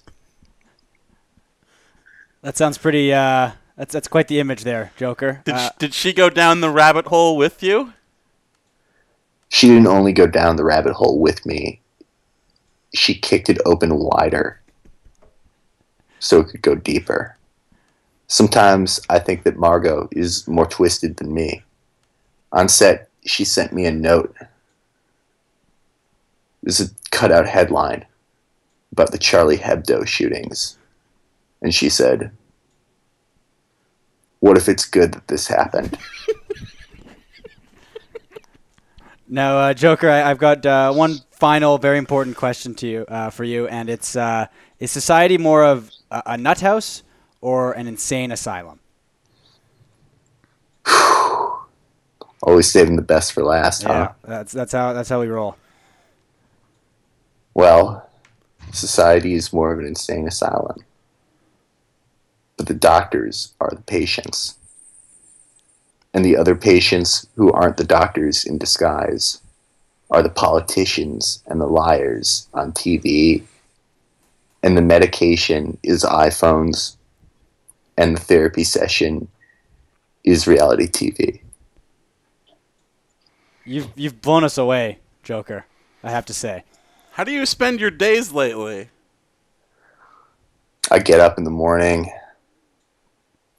go to the most, the only news sources that I can trust. Uh, Latino Stewie Griffin page on Facebook. And I read the stories. I watch videos of Donald Trump, and I say to myself, "Wow!" And I thought I was twisted. Uh, throw some knives at a cutting board. Got really into blades and I'll just do whatever I want. well, you got uh, not too much more time to kill before uh, you know it's time for the big red carpet ceremony for the Suicide Squad grand premiere. And uh, good luck with that. Good luck with the movie. We hope it's a big hit for you. What if the carpet is red because it's blood? Thank you. Thanks, Jared slash Joker. Thank you. Thank you for being on a real good show, and uh, and and good luck with your career. Uh, maybe my career needs luck and I don't. Well, that was something else. That was a treat. That was just great. It was twisted, is what it was. It was, It was dark. uh, my disturbing. beautiful, dark, twisted Greek fantasy wedding. caller. Yeah. Uh, yeah. So that was fun, but I, I think we're running out of time here. This one's going a bit long. I think It is, but we had some great callers. Yeah, too much time spent on the phone lines, perhaps. But Yeah. uh, a guest, I think our listeners will enjoy it. a guest-packed episode of Real Good Show, and uh, something for uh, everybody. A little bit of uh, you know weirdness, a little bit of actual hockey. Or something for nobody, I think is probably more accurate. But Maybe something for nobody. Uh, but I, I think it's time. You know, we basically did the mailbag with Jared right We did, there. yeah. We can or go with into- Joker, rather. Yeah. So it's time uh, to wrap up the program with everybody's favorite segment because it means we're on the home stretch. The cherry on top of our cynical Sunday where we pick the things we like from the world at large. One good thing.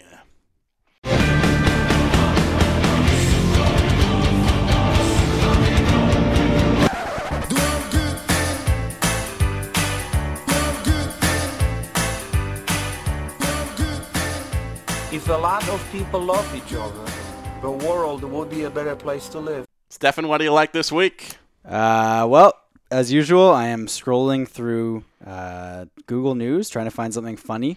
Uh, and here we go. I found something. It's a difficult week to find funny things in the news. Uh, Jared Fogle is now serving sandwiches in prison, according to TMZ. He's working in the, the jail cafeteria. I think it's it's actually a subway. Oh, really? No.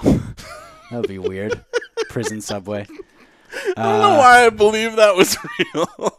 oh yeah, of course there would be subways in prison. Why yeah. not? Uh, but now he's uh, he's getting a new footlong in uh, in jail. This, uh, he's getting a footlong sub in jail. It's Jared. The you remember that he did the whole the bad thing. I mean, we won't go into details no, we don't here. need to talk about that. This is one good thing. The good thing Yes. is that he's serving sandwiches in prison. and that's kind of ironic, in a way. Oh, why?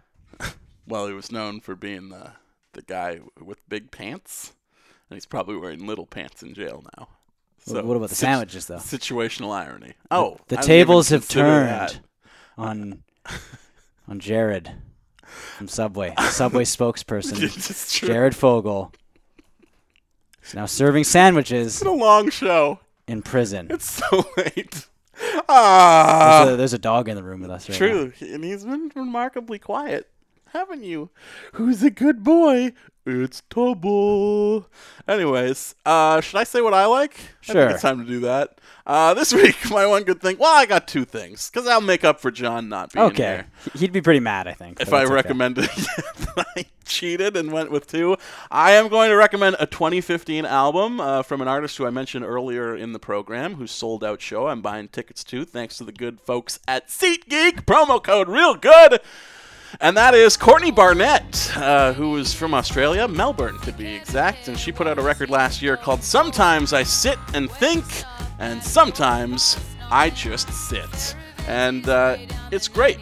It is really, really wonderful. She just like became super famous out of nowhere somehow, like as like a legit like do-it-yourself artist who was pressing her own records. Yeah. Uh, and yeah, I I feel like this is a dumb thing to recommend because all the people who would like who would like it already know that it is something that it exists. Uh, but I really enjoy just like the casualness of her music. Like I feel like her lyrics sort of rhyme sometimes, but it's not important to her that they do. She's got like very much like a talk singing sort of thing going on. Yeah. Not in her like voice because she does have a great singing voice, uh, and I do enjoy when singers like let their accents shine through, and she definitely sounds like an Australian singer. Um, but just in like, uh, it's like conversational singing in a way, if that makes sense. I, I see what you're saying. Yeah. Kind of like lyrically lazy. I don't want to say lazy. That's not Casual? kind- yes. Yeah. Uh, in, in a way that reminds me of a lot of like alternative music in like the late 90s. Yeah. Okay. Yeah. So if you're if that sounds like something you might enjoy, and it's probably playing underneath me talking about it right now, uh, definitely check out Courtney Barnett, her 2015 record. Sometimes I sit and think, and sometimes I just sit. And my second thing will be uh, Garry Shandling passed away today. Unfortunately, that's not good. And that's that's not good at all. Uh, but the Larry Sanders Show is great. It's hilarious. And if you've never seen it before, you're probably going to need to hop on uh, some sort of file sharing website to torrent that because it used to be on Netflix, and then I think uh, HBO like got the rights back. Well, they could just buy the DVDs. Well, I'm not assuming that our listeners are millionaires, Stefan. Well, I'm just saying, the Otherwise, man they would support died. us on Patreon, uh, clearly. Uh, but uh, yeah, I don't think there's any better uh, call to action for a reason to watch this program than to celebrate this man's life because his work uh, was hilarious. Yeah. And this show, I, I tweeted today that a lot of times uh, comedy is not something that ages well with time. You'll watch like movies that are considered cult classics of the 1980s, and they don't hold up because uh, you know attitudes change, times change. Um, a lot of the references to pop culture in something like Airplane, which is still hilarious. I'm not bringing that up as a movie that hasn't aged well, uh, but it makes references to like TV commercials Yeah. of the time that don't make sense to current audiences, but are still funny in an abstract way. Uh, the Larry Sanders Show is like timeless. It'll always be funny. It will always be hilarious. The cast is insanely good. Uh, of course, Rip Torn is on the program. Jeffrey Tambor. Jeffrey Tambor, who's just like the MVP Yeah. of that series. And uh, you know, as long as late night TV is a thing, it's always going to feel timely and Yep. relevant and current. And uh, I strongly recommend that you do check out, in honor of Garry Shandling's life, the Larry Sanders Show. And with that, that will do it for this week's episode. Our intern is SeatGeek, promo code RealGood. Our roommate is Chris Adam. Our producer is Jessica Sands. I'm Justin Morissette. Stefan Hack. John Cullen. Be real. Be good. Be real good. Joker. John Cullen. I I figured know, I'd it's not jump the same. in. Yeah, I know, no, I it's figured you would. Um, I was saying John because he wasn't here. And you like were looking at where he would I be know. because you usually try to like give it away with It's like some like Passover thing, you know? Yeah. Like with the empty seat. Is that Passover? I don't know. Is that. Yom Kippur? I religious holidays. You really think I know anything about I that? I thought you were Jewish. Really?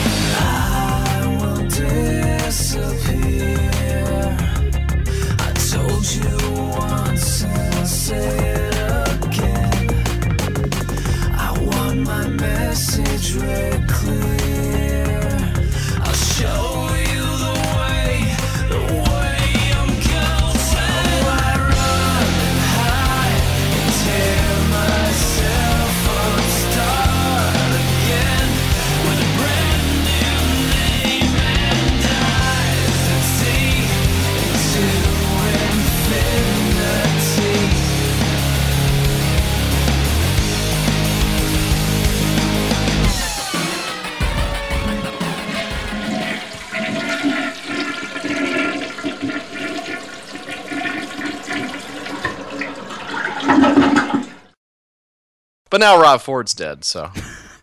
And yeah, That's true. Yeah, there's a silver lining. I, I listened to um, the ESPN wrestling podcast Cheap Heat today that I uh, listen to every week. Oh yeah, I know them. Or And, I uh, know of it. Peter Rosenberg, who's like a Hot 97 hip hop host um, on the radio in New York City, Yeah.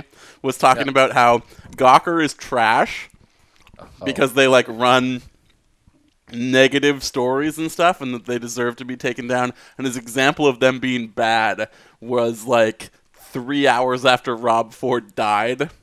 They had like a, an article like gleefully celebrating his death. and he was like, he's like, I mean, like, you know, sure, he might have said some things that were over the line, but he, you know, was uh, an entertainer who brought joy to a lot of people. It's like he was a fucking mayor. You're talking Yeah. about him like he was a clown. I mean, he Yeah, was like- that too, but But he was like a monster, right? I mean, mhm.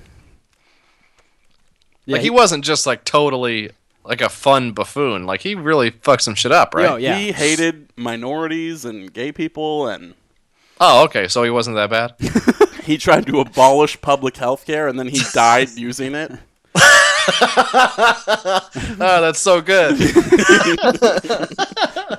That's so fucking good. Shit. Right? Oh, man. Ah, that's really good. Okay, you got to talk about him on the show. I want to hear. I want to hear some Rob Ford chat on the show. We'll, a- we'll ask John about it because he's from Toronto. So Yeah. yeah, Who who is? Our our third co-host. who I don't think you've ever actually spoken to. No, I don't know. Yeah, I think you're on every time he's not around. But he's like a legit comedian, right? Like he's like a working comedian. Yeah, he's touring. He's in Calgary tonight. That's fucking crazy. Yeah. Stefan, why don't you do that? Uh, I tried for a bit. I'm better at the writing thing than the on stage thing. Yeah, we did stand up together. Did you? Yeah. Yeah, I mean, I, I did okay, but it's fucking nerve wracking. Yeah. So you'd you'd rather like pick up toilets with a forklift? Yeah. yeah, exactly.